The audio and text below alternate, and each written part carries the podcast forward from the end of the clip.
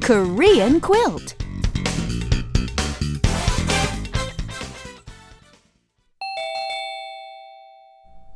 Uh, excuse me, ma'am. Uh, yes, who is it? I've got your pizza here. Is it okay if I go in? Oh, pizza. Sure, come on in.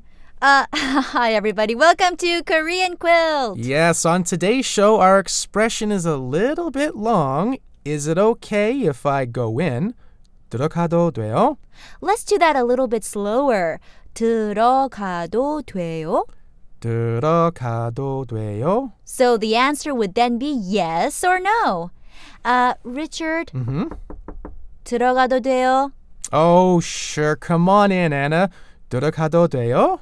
Sure. Come on in. 들어오세요. In this expression, the last part, 돼요, is asking someone if it's all right to do it.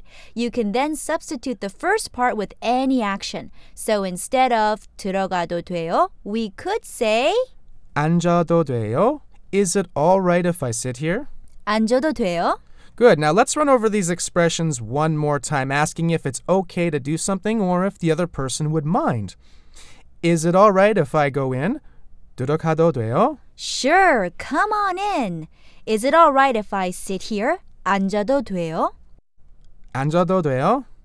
Okay, perfect. The phrases are somewhat long, but as you can clearly see, they're all extremely useful in everyday situations. They are, Anna. And is it all right or would you mind if we wrap things up for today? I was just about to ask you the same thing. I think it's all right. We'll see you all tomorrow. Take care, everyone. Thanks for joining us. Bye bye.